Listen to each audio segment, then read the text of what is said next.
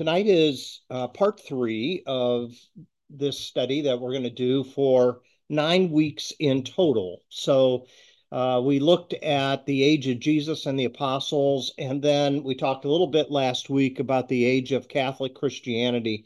By Catholic, we're just referring to that as universal. Uh, the idea that uh, now Jew and Gentile have been brought into the body of Christ. Today, we start to dip our toe into what is um, maybe more commonly known as uh, Roman Catholic uh, era, and that will continue uh, as we move toward the Reformation. So, tonight and next week, we'll talk a little bit about the roots of Roman Catholicism and how it came about. So tonight, what I want us to do is see three big points that will apply to uh, this era from 312 to 590 AD. And uh, the three points that we're going to look at uh, will include the idea of um, the uh, dominant religion of Christianity and how it came about. So I, in previous weeks, gave you a kind of a picture to associate uh, with this era. So tonight, I want you to just notice here, there's a statue there, um, and there's a coin with the figure of Constantine on it. He will be the central figure. And there's the other thing here that's very important uh, that you'll see as a shield. This shield of the a Roman soldier uh, under Constantine has a symbol of a chi rho. Those are two Greek letters, chi and rho, which are the two uh, first letters in uh, the name Christos or Christ. And I'll explain why they put that symbol on their shields uh, as we get to that. But Constantine, uh, and he's going to be the central person that will kind of move this era forward. So, by way of reminder, uh, we have seen over the last two weeks that Christianity started as a small uh, fugitive faction within Judaism. And what I mean by that is Jesus and then later Paul are beginning to reform Judaism, and uh, that ticks off, obviously, uh, those that are in power at the time of Jesus, and later it will uh, run Paul out of town in a number of cities as well. Uh, and yet, the amazing thing about the church is that it did persevere, and as it persisted, it continued to grow. So what is amazing in this era that we're looking at from 312 to 590 is no longer is this kind of a new and upcoming thing. Soon we will see that Christianity will take over, and out of that will form uh, much of what uh, forms our civilization in the Western Hemisphere uh, under the Judeo Christian uh, history and influence. And of course, we'll talk about that in a, in a number of weeks ahead. But when we think about uh, Constantine, he is the individual uh, that frees uh, the Christians from some of the persecution uh, that they are undergoing. It's an interesting thing that initially the word martyr um, simply meant a witness until some of the persecutions came about, and then uh, death in honor of Christ is uh, uh, an additional definition that's associated with the idea of martyr. And so I think all of us maybe have heard of uh, different martyrs. Um, we can't cover everyone in this study, but a fascinating story is a guy by the name of Polycarp. Uh, Polycarp's an early church father who uh, there has been things that have been written about him. And if you look that up, you'll find that um, his witness in uh, the arena before a crowd of people is quite um, quite remarkable. And uh, you have some that stand out. So you have Justin Martyr, you have Polycarp, you have some others that uh, will give their life in honor of Christ. There's also a negative side. That we see taking place as Constantine comes to a place where he's going to use Christianity as part of his uh, power in the state, and he will make Christianity the state religion in the end. There's some question about whether he is an individual that really had a conversion experience. We'll talk about that in a few slides. But uh, what's important to see is that the church began to see um, a conjoining of the power of the state along with the power of the church. And that will eventually lead to the um, this in this period the uh, uh, the papacy beginning to take place. So uh, that will become important, especially in next week's era of time when we talk about the Middle Ages. But uh, for tonight, I want to lead into Constantine by taking a look at uh, just a couple things about some of the imperial persecutions. I think sometimes when we think about uh, people who gave their life in martyrdom for the sake of Christ, um, we think that it was kind of an empire wide type of thing. That wasn't the case initially. Uh, persecutions uh, kind of ebbed and flowed. Persecutions were sometimes isolated into different areas. Um, I think what we begin to see, though, as we move toward um, the latter part of uh, this era, there is a great persecution that will come under a guy by the name of Diocletian. He's the third one mentioned on this slide down at the bottom there.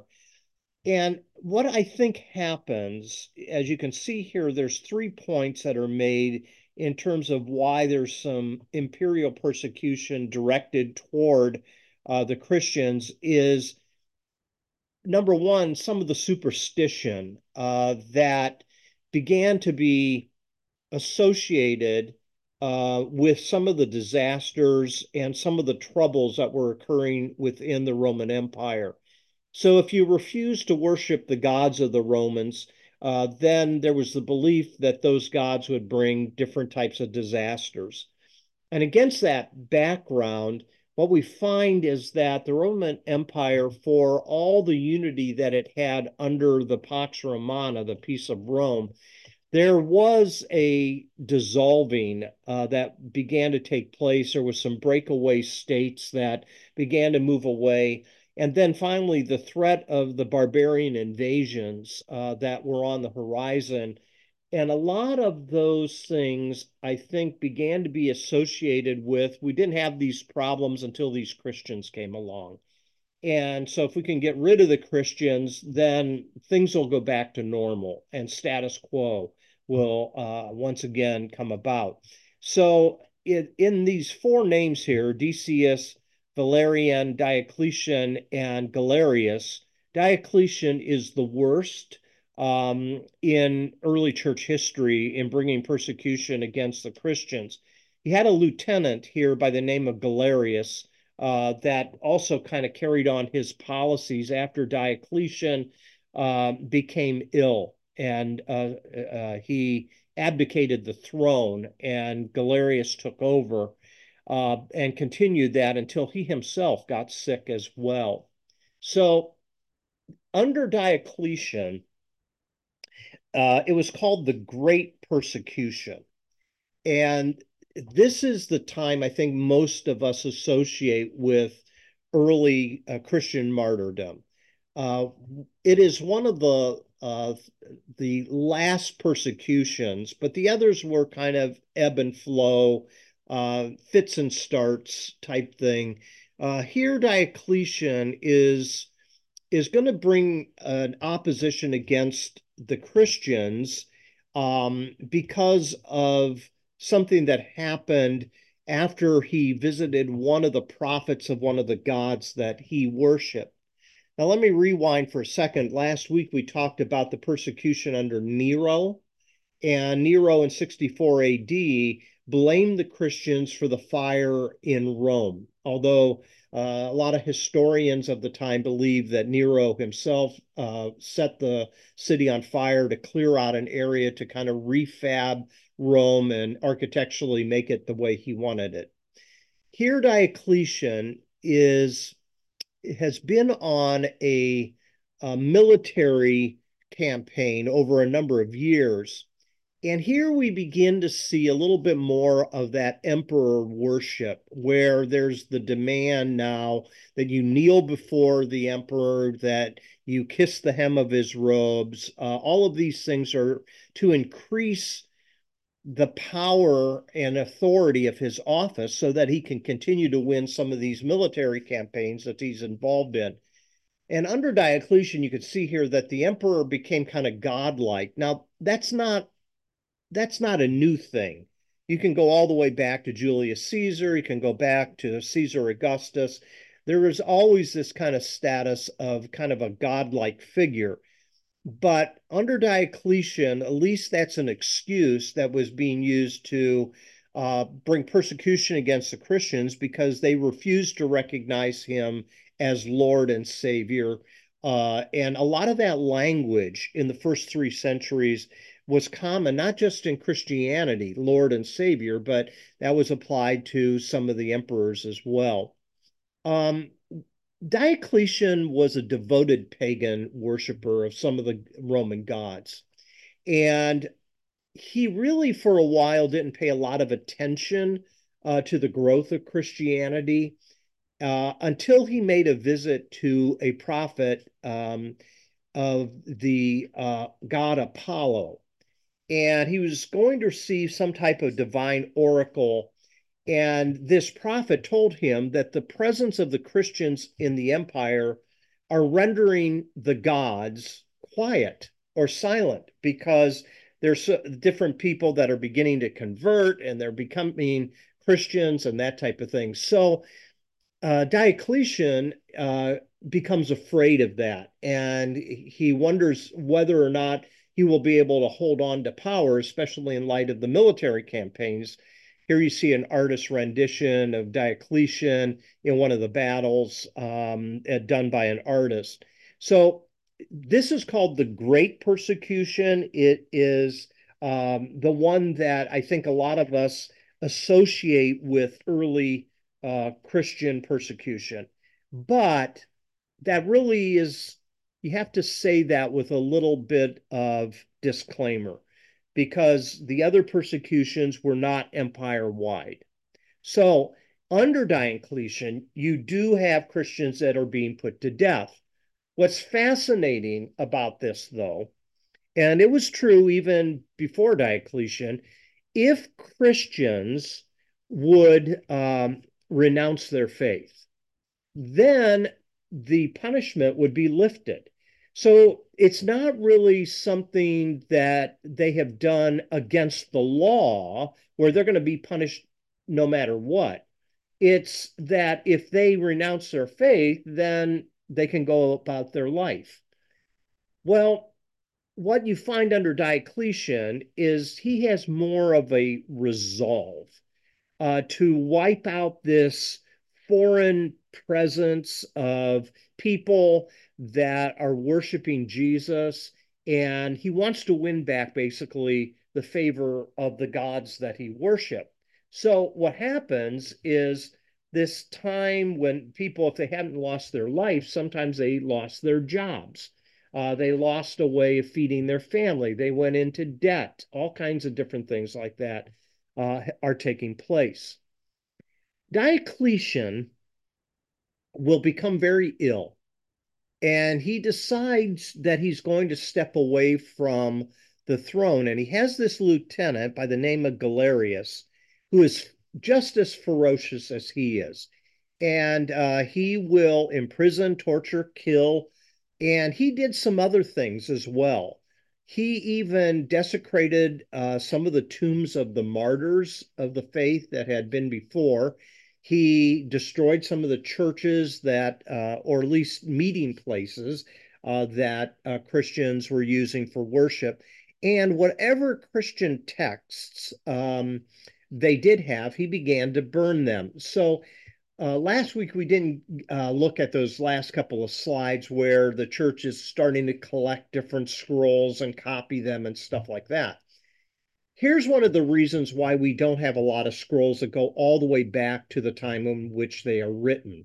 Uh, some of these uh, persecutions have destroyed some of these scrolls, so they need to continue to be uh, copied, which places them at a later date uh, than uh, when they were written earlier. So um, when you hear that uh, some of these scrolls, you know, are sometimes 100 years later, 150 years later, um, some of this might have to do with uh, people hiding the scrolls, uh, like the Essenes did with the Old Testament and the Dead Sea Scrolls. Uh, some of it has to do with uh, people taking them, burning them, those type of things as well. So in the winter of 312 AD, the persecution will cease upon the death of Galerius. Um, and then there's a struggle for power. And that's where Constantine is going to step in and fill that void, but more about him in a moment. Um, what's important to know here is that Christians that were put to death uh, were put to death um, out of superstition, out of using a group of people as a scapegoat for uh, what's gone wrong in the empire, that type of thing. So let me stop there before we talk about Constantine. Do you have any questions, comments, anything I can clarify?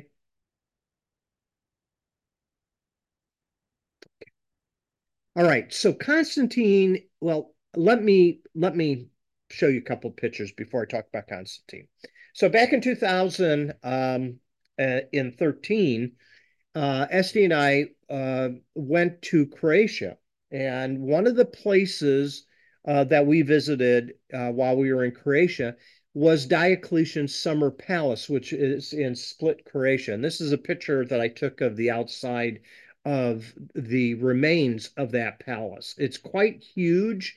It uh, let me show you another picture. Uh, it, it is absolutely breathtaking, and uh, you go inside and you see a lot of uh, uh, different things that um, they used. You see everything from fireplaces to holes in the in the floor that they used uh, for sanitary purposes that went down to the bottom level. All kinds of different things like that. Um, the you know they restage some of the stuff there. There was um, people dressed up kind of like Roman soldiers that were wearing uh, some of the uniforms and that type of thing. So um, this is amazing because it backs up right to the sea. And one of the reasons he built this palace there is if there were invaders that were going to come uh, and, get him, he had a way to get away by boat uh, out the backside of the palace. So it was just fascinating. And, um, you know, um, it was a real privilege to see it. You have any thoughts, comments? All right. So let's talk about Constantine for a moment. So Constantine uh, was the son of a guy by name of uh, Constantius, and he became kind of the Caesar of the West in 293. Now, Rome will split between the East and the West as a way of governing the empire.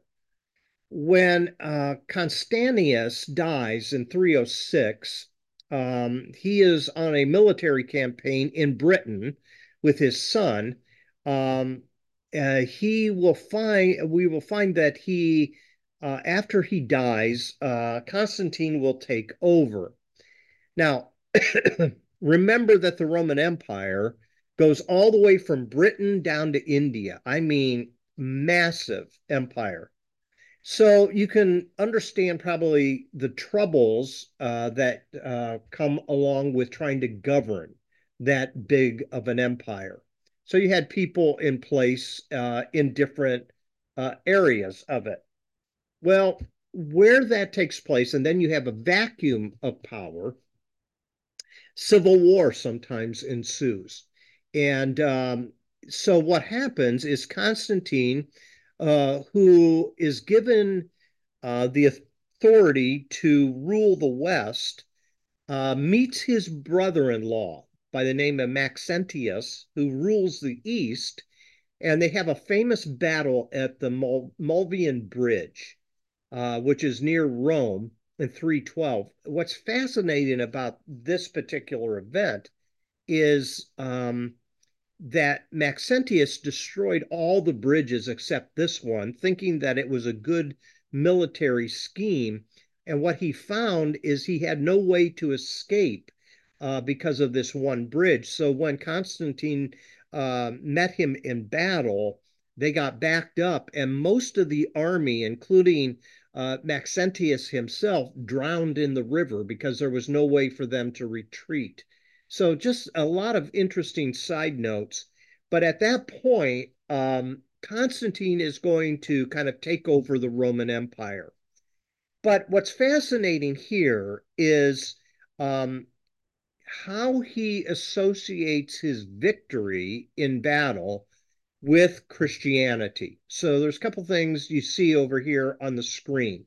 So two things the top one I mentioned a moment ago, you see a picture of a Roman soldier, and on the shield there are two letters, chi and rho, two Greek letters that um, are the first two letters of Christos.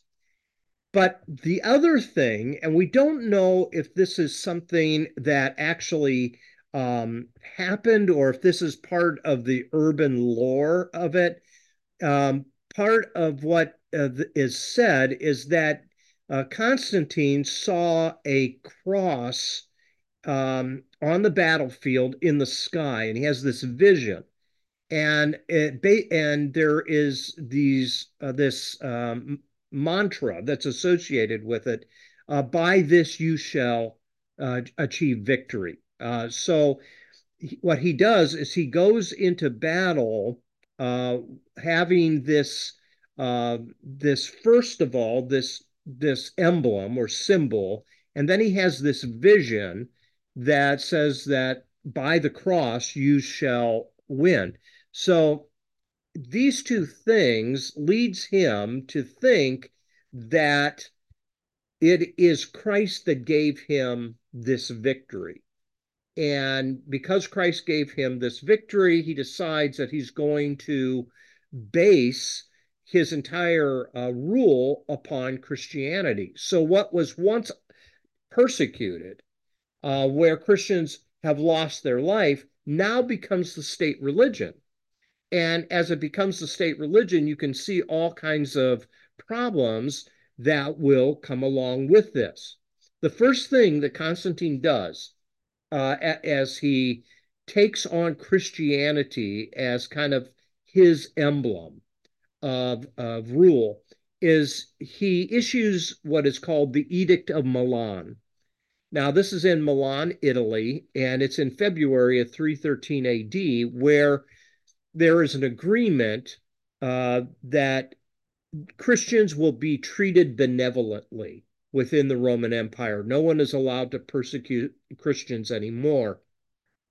So here you see Constantine and another uh, ruler by the uh, name of Licinius, who controlled a different uh, part to the Balkans and uh, and and some other areas. They make this ag agreement that uh, together uh, they won't allow Christians to be mistreated or scapegoated or blamed. So, what we find is that uh, it, the empire is still divided a little bit. Uh, uh, Constantine has taken over Max Maxentius's territory, um, but after in 325 um, or 324 rather, um, Licentius is defeated, and now everything is consolidated, um, both east and west, and everything under it. Um, and what we're beginning to see is Constantine's convictions, is that he's going to associate um, his rule with Christianity alone, and a lot of that will uh, shift loyalties from paganism uh, to uh, Christianity.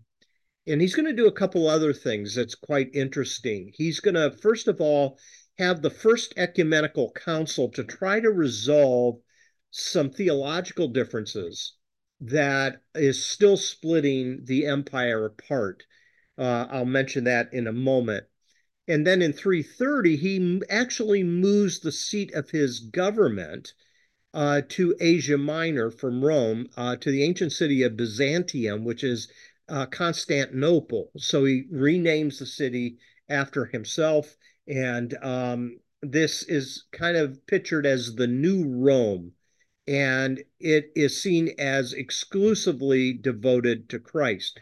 This will play out in the history of the church that the church is going to also split between East and West. Uh, and and the East will become kind of Eastern Orthodox in its uh, outlook, and the West Roman Catholic. So uh, just kind of keep that in the back of your mind as we move ahead. Do you have some thoughts, some questions, any comments? So here's the effect of Constantine. Um, I think it's critical, as you see there, that um, this change in leadership style had a profound effect upon the church. And most Christians in that day would think of it very favorably because they were once persecuted and now they are being pampered to a certain extent. Um, the church historian by the name of Eusebius uh, spoke for most Christians when he thought of the Emperor Constantine as the ideal Christian ru- ruler. And um, beginning, and he is beginning kind of a new age of salvation uh, because now Christians are in a place where they are recognized and they will later start to assume some positions of power. And um, Constantine would even be designated as an apostle in the eyes of some of the people. So I hope you're beginning to see the history often repeats itself. Okay. When you take advantage of a group and you act as though you're fighting for them, they give allegiance and they give uh, power and all that type of thing. And this has happened over and over and over again uh, in the history of the church because we haven't learned our lesson about keeping Christ uh, at the focus of who we follow and serve. Um, other rulers will come and go. It's Christ who's resurrected, right? And um, so um, Constantine, to a certain extent, is a practitioner of his faith, um, but he was hardly a model of Christian charity. So, what I mean by that is um, he did enforce his decrees by force. Um, he is believed to have killed his wife and his son. Um, we saw that uh, in the New Testament when Herod also will kill some family members um, that uh, seem to threaten him. He uh, kills and issues a decree of genocide upon uh, young children as well, uh, that's associated with the birth narrative. So people that threaten your power or your position have to be eliminated. He still is doing that type of thing.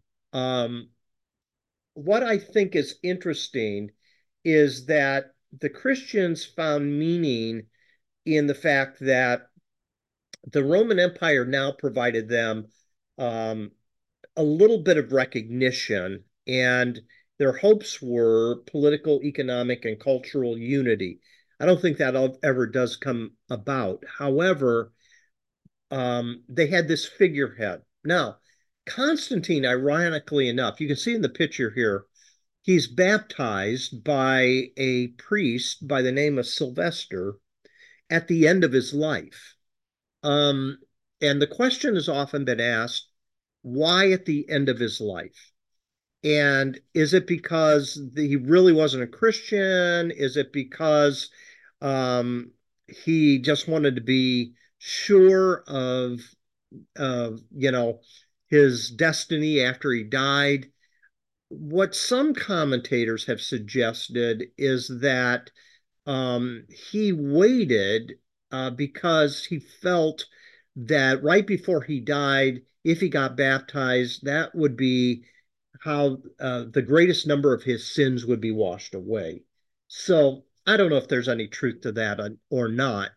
But what I think we see taking place under Constantine uh, is now uh, some of the Christian bishops that are in leadership positions in the church, uh, they are also being given um, the recognition of authority and power and they're going to start to merge together a little bit. Uh, church and state are not separate.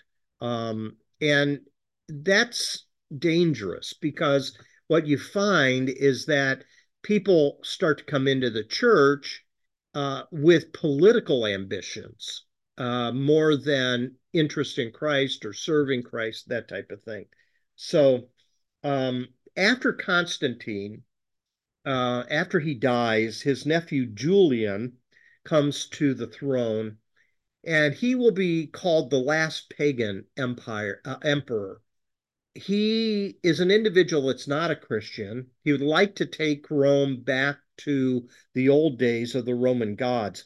That's why he, uh, if you in, in maybe in reading, if you ever see the name Julian the Apostate, um, that title was given to him because he basically threw his um, his uncle's faith away, and uh, but he he dies, and you know as people begin to take over um, ruling the empire, now we're going to see more of an intermingling between uh, church and state, and some of that will be done because of um, the uh, advancement of and importance of the papacy. That doesn't really come into real clear focus until the Middle Ages, but uh, it's beginning its seed forms now. Some thoughts? So hopefully some of this is beginning to make sense a little bit. Uh, Constantine is this individual now that is going to take the church in a direction maybe that it wouldn't have gone down if persecution hadn't hadn't been lifted up and and if it hadn't been given state recognition. Does that make sense to everybody? Okay. Okay, I mentioned a moment ago that one of the things that Constantine was dealing with was a lot of division within the church. Now, a lot of times, and I often thought of this for years, that if we could get back to the early church, we wouldn't have all the divisiveness that we see in churches in in and around us. Um, I think the Acts 2 uh, type of description is very temporary. Let me read for you Acts chapter 2, uh, verses 42 through 47 because I think this is how we think of the early church. All right, many times we we this is the picture that we have in our mind. It says they devoted themselves to the apostles' teaching and to fellowship, to the breaking of bread and to prayer. Everyone was filled with awe at the, the many wonders and signs performed by the apostles. All the believers were together excuse me, and had everything in common. They sold property and possessions to give to anyone who had need. And every day they continued to meet together in the temple courts. They broke bread in their homes and ate together with glad and sincere hearts, praising God and enjoying the favor of all the people. And the Lord added to their number daily those who are being saved. Boy, isn't that an up and to the right type of picture, right? Everything is going north, everything is great until you get to chapter five of Acts, and Ananias and Sapphira are already deceiving people within the church, and uh, they're struck down. Uh, so, um, but we like this idealistic picture. I think I said last week, if I didn't, I'll say it again now. Even as early as the first century, there wasn't Christianity singular, there were Christianities plural. And by that, I mean there were different viewpoints and different directions that people took. And I think you see that in different books in the New Testament, especially the book of Galatians. You have a group of people that want to remain Jewish, primarily keeping all the Jewish laws, even though they're Christian. They believe in Christ, they trust in Christ, but they want to keep everything Jewish. And Paul says they're anathema. Away with them. So, right there, you're beginning to see some of the schism because Paul's going to take Judaism in a different direction. So, what we find here is in the early church councils, now by a council, what I mean is kind of like a conference, okay? So bishops will travel to a particular location and they will uh, debate and discuss different things, trying to get the orthodox, we talked about that last week, the orthodox position, which is considered the right one, the right way of looking at it, and uh, as they call together these different conferences um, and they debate about some of the issues, at the center of the very first one that is called by Constantine is trying to figure out how God, uh, how Christ is both God and human at the same time. Okay how he's fully God, fully human, united in one person. That is the central issue. Christology is the central issue right now. So Constantine is seeing that there's different there's different theories that are beginning to uh, come up in the church. There's a, a theory called modalism. That is, no, there's not a trinity. There's just one God, but he wears three different hats. Sometimes he's Father, sometimes he's Son, sometimes he's Spirit. There is what's called adoptionism, that Jesus was not a God, he was a man that was adopted into special favor by God. Uh, you have a little bit of subordinationism that's going on in some circles where uh, God is still most important, and Jesus is important, but he's subordinate to God. Um, you have these different theories that are going on. And so Constantine uh, tries to bring the bishops together, and he's trying to resolve what we call the Trinity. Okay, the Trinity. How does that work? The word never occurs in the New Testament. There's no word Trinity that's found in the Bible. But it's a it's a, a word that is functional. Uh, it helps to describe uh, what's going on. So as this as you turn to certain passages in the New Testament, it seems as though God is one, and then other passages we find that there is the elevation of Jesus as God and then the Holy Spirit in certain passages.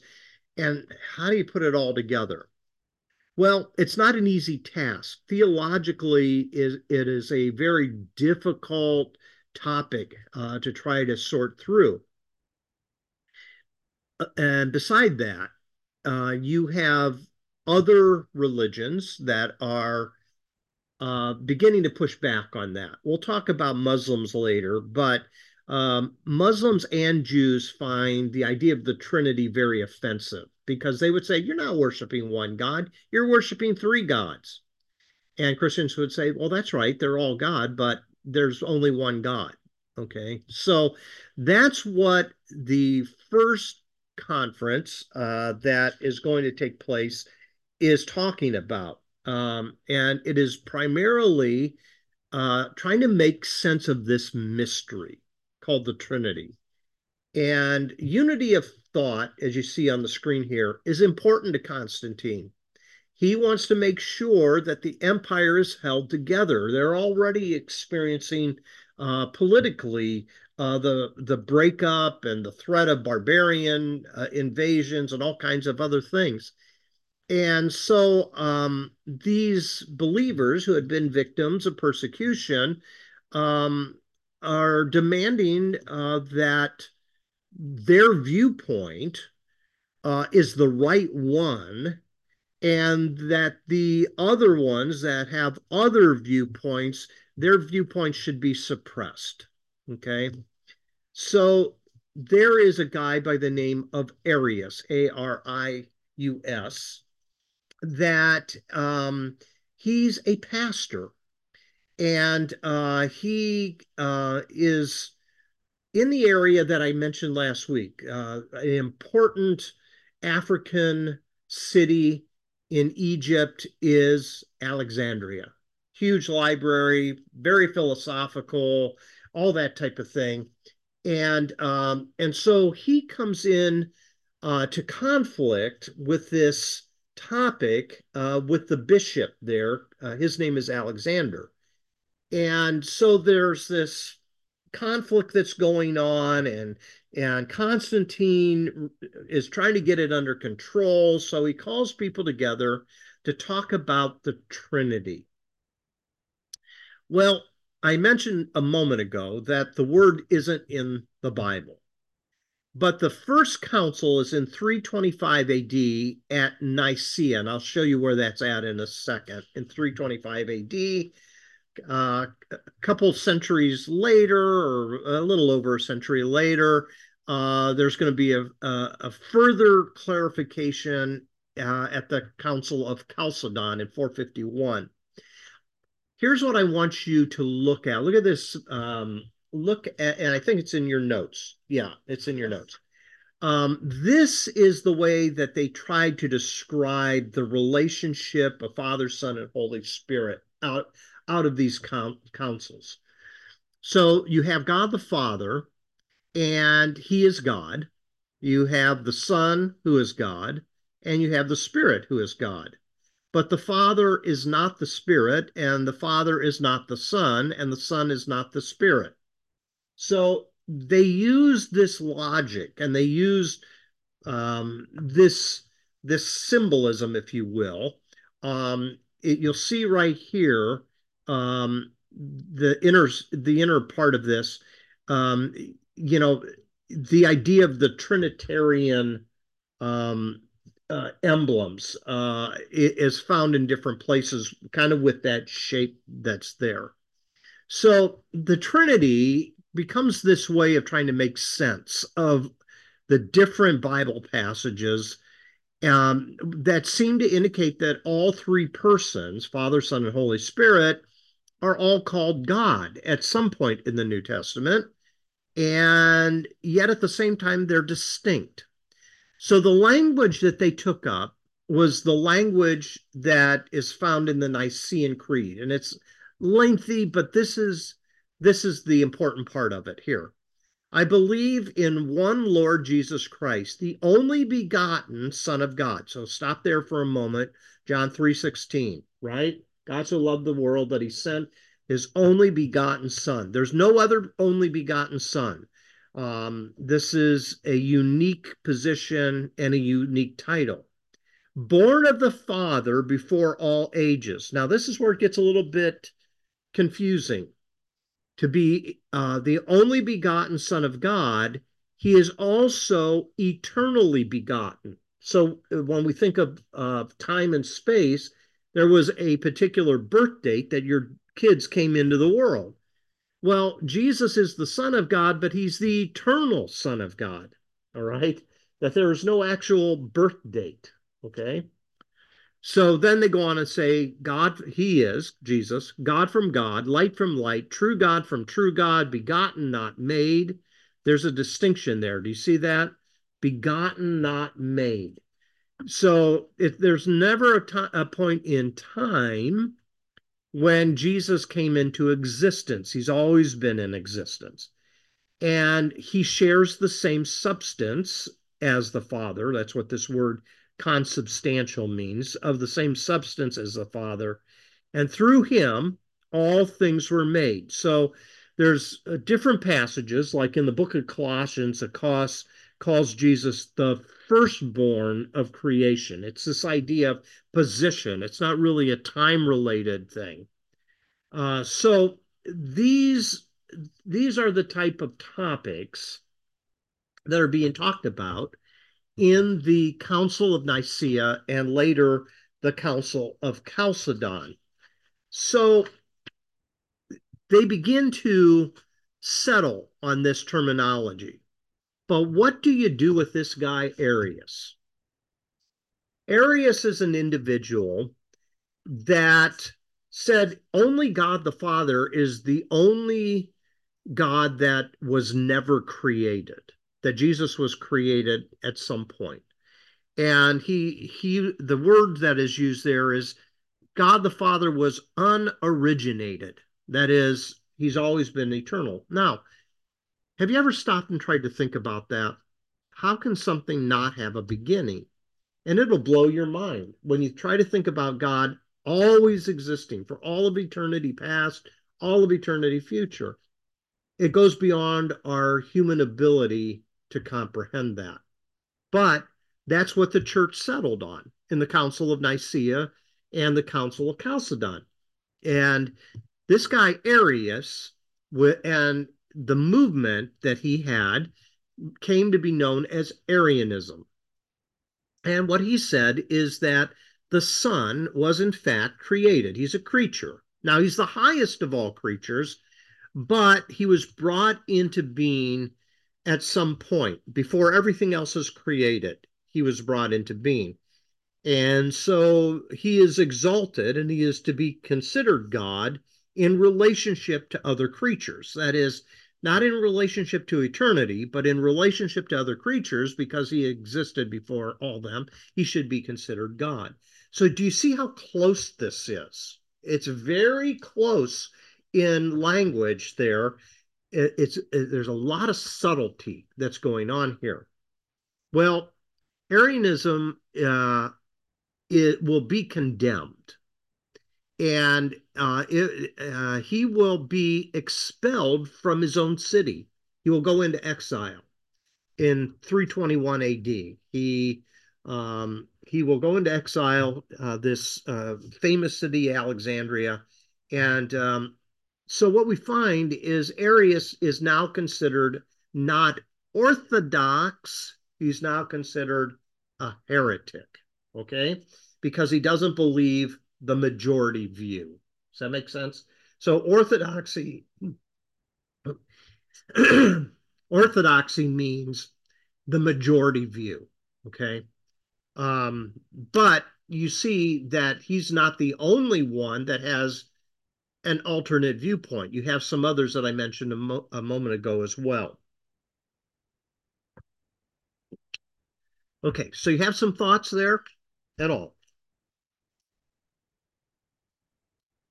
Okay. So here's the Council of Nicaea. So if uh, you look at this map here, remember we said here's the Holy Land. Up here is Antioch of Syria. This up here, it's not on this map, but that's the home base for the Apostle Paul. He takes three missionary journeys through Asia Minor, which is modern day Turkey. Up to the north of that, right by the isthmus that goes across here um, is a little city uh, that's called Nicaea.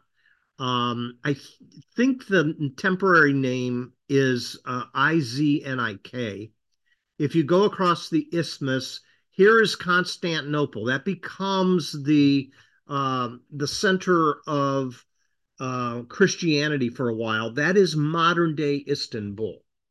So um, in 325, you have this meeting, and initially, um, the meeting was about the central issue is about Bishop Alexander's condemnation of Arius. And should he be condemned? And that matter was settled pretty quickly. Arius, though, um, as he's called in as a defendant, um, he had a little bit of support Um, but he would not back down. And because he would not back down, he's condemned. There's kind of a side story to this that's kind of interesting. Uh, there's another church father by the name of Athanasius. Athanasius is at the Council of Nicaea, and rumor has it that um, uh, Athanasius slapped Arius around physically at this at this council, you know, that type of thing, for being uh, a heretic.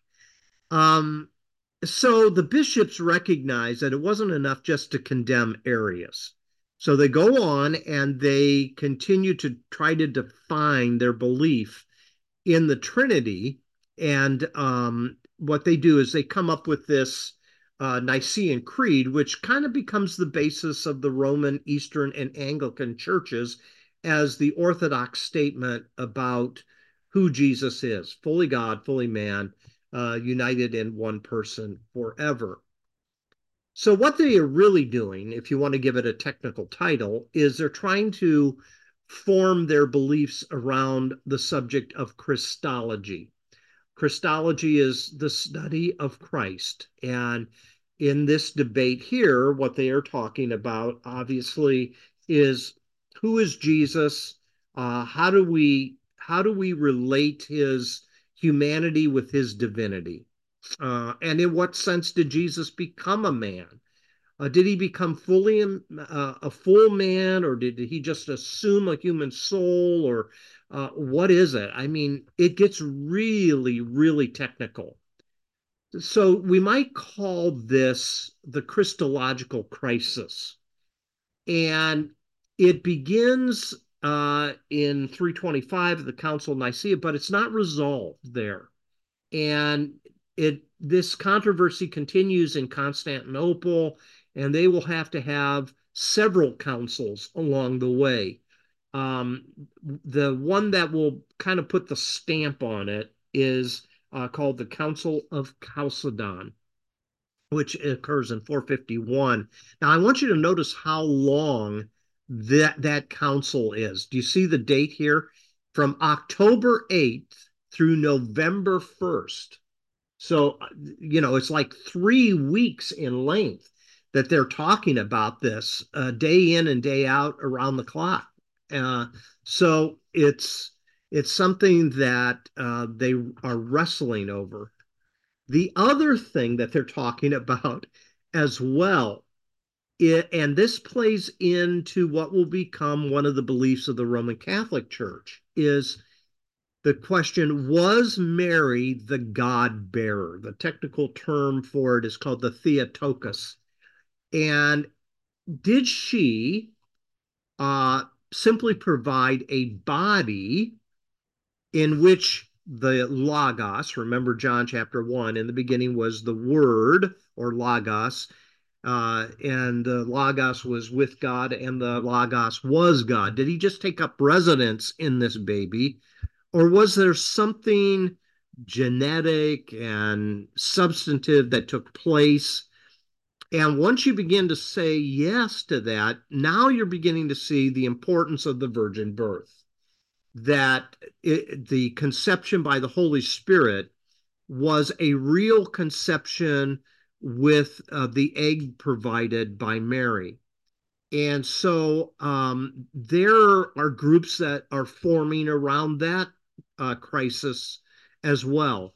Uh, a guy by the name of Nestorian believed that the divine and human nature are separate and there was another group that was that was later called uh, Monophysitism, which viewed Christ as only divine.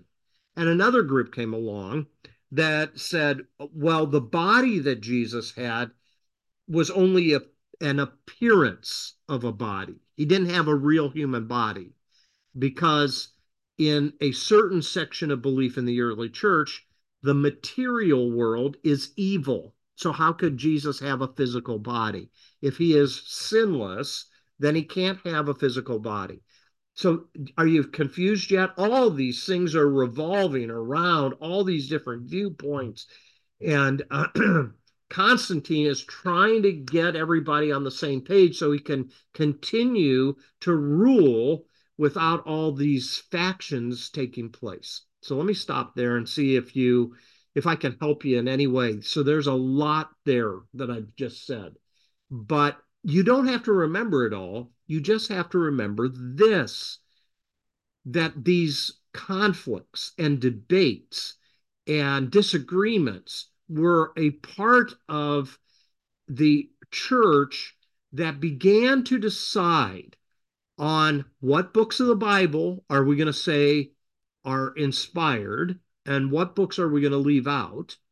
Uh, what are we going to use as our basis of authority? Is it going to be the Bible only, or is it can also be uh, the Pope and the papacy and tradition and all these different things are beginning to make a slow uh, entrance into the life of the church and and it, and i understand why uh, there's all these disagreements that are going on and really constantine felt that when he made christianity the state religion he thought he was going to unify everybody.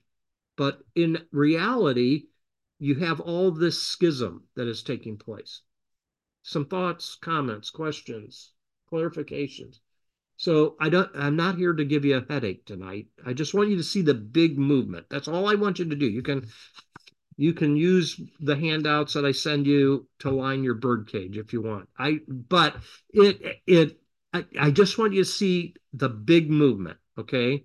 Because a lot of times we scratch our head, why do they believe this or why do they believe that or why does this church do it this way or that way? Any thoughts? Okay. One more controversy for tonight. Uh, there was a bishop in Carthage. His name was Donatus. And um, he he began to throw some charges against some of the other Catholic bishops when Diocletian was persecuting the Christians, um, Donatus said that these bishops handed over the scriptures to him, and the, these scriptures were burned. And he saw that as an act of apostasy. They should have hid them. They should have never given them over to Diocletian to be destroyed. So now you're beginning to see the Donatist party who want to throw accusation against other bishops that were alive at the time of Diocletian. Um, they are beginning to say, we are the true church. We are the ones that are right. These others are compromisers. So, one of the guys um, that kind of stood up for the Catholic bishops was a guy by the name of Augustine. He comes from an area called Hippo. And Augustine of Hippo was brilliant, brilliant, brilliant, brilliant uh, theologian, writer, uh, extensive. Wrote things like The City of God.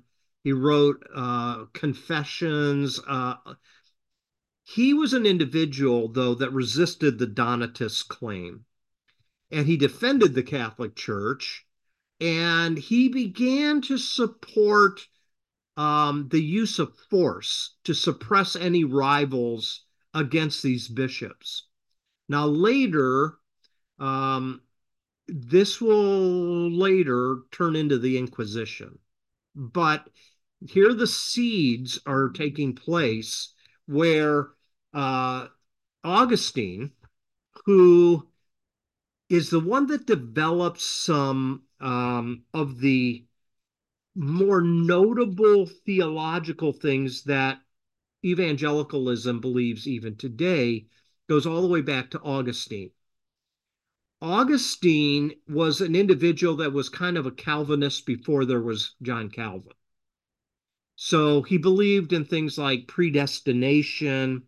He's the one that kind of threw around initially the idea of original sin that uh, babies are born into sin. They're not born innocent. They're already guilty when they enter the world. So Augustine, in spite of his philosophical sophistication, his literary genius. Um, he really was set apart from all of his contemporaries.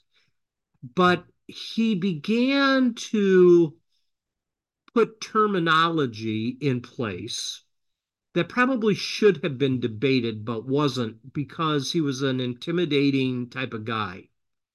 And a lot of the conceptual grammar that we use in Christianity, whether it's justification or propitiation or some other terms that he took out of the book of Romans uh, by Paul, um, he began to make them kind of the standard way of thinking and the orthodox way of thinking.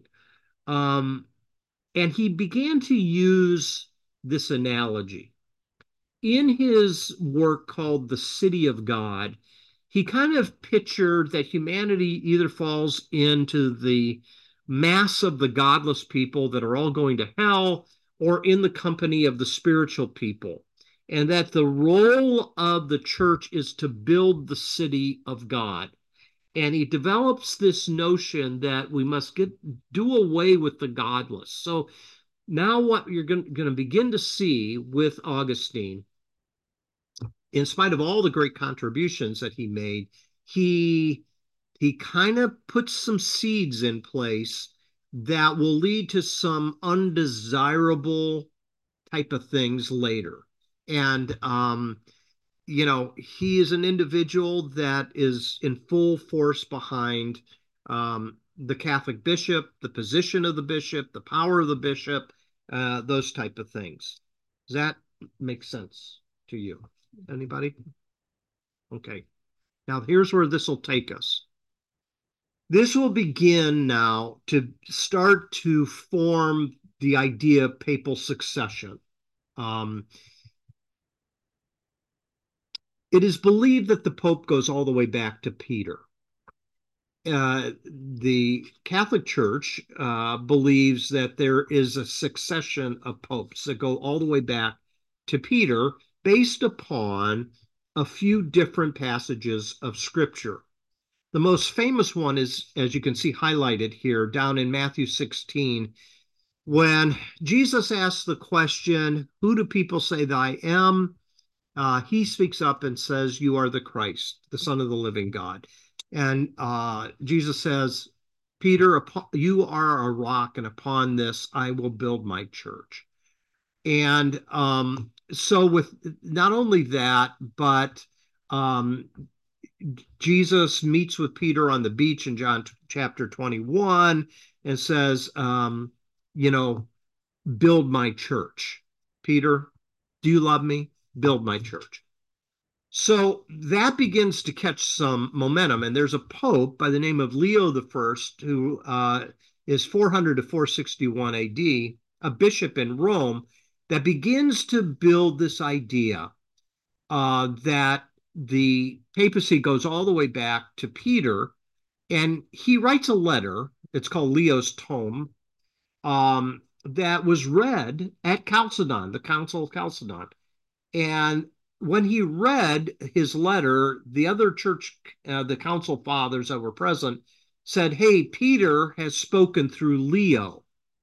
And Leo now uh, assumes this position of great authority. Now, it's not as though he didn't, he was grasping for power. He really did uh, help um, the Rome, the Romans at one time. In 452, he had a meeting with Attila the Hun and convinced Attila the Hun to turn back from his invasion. So, I mean, with every person, there's pluses and minuses. There's good and there's bad. Uh, and that is true with some of these characters here. Okay, I have one more slide I'm going to show you, and then we'll be done.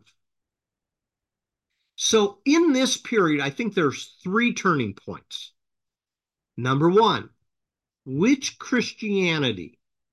Not there isn't one Christianity, there are Christianities, plural.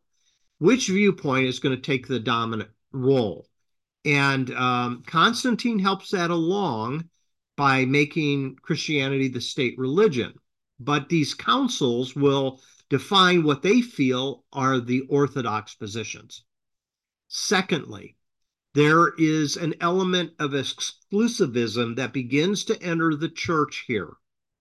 And what I mean by that is now Christianity assumes we are the only ones that are right. And because of that, you know, all the other religions should be done away with. Number three, there were some incentives for conversion to Christianity.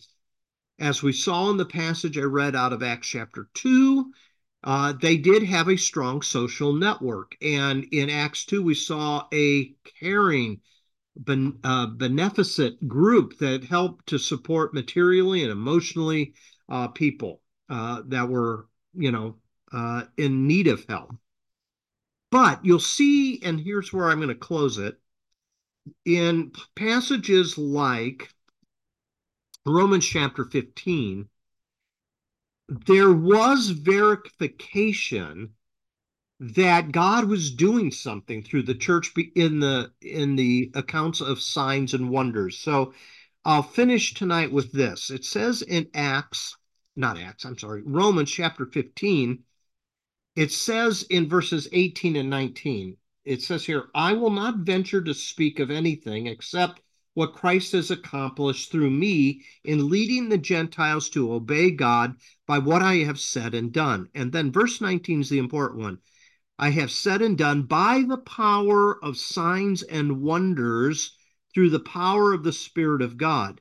So from Jerusalem all the way around to Illyricum, I have fully proclaimed the gospel of Christ. So what Paul says is going on is he's not only preaching, but there is this display of miracles that are taking place that captures the attention of people and uh, that is a very strong motivator for people to join the church uh, as well so um, let's stop first here for, and let's see if you have some questions um, some thoughts anything that i can clarify i realize it's a whirlwind think big picture. Think big picture. Don't try to remember all the dates and names and all that type of thing. Just kind of think big picture. Any thoughts?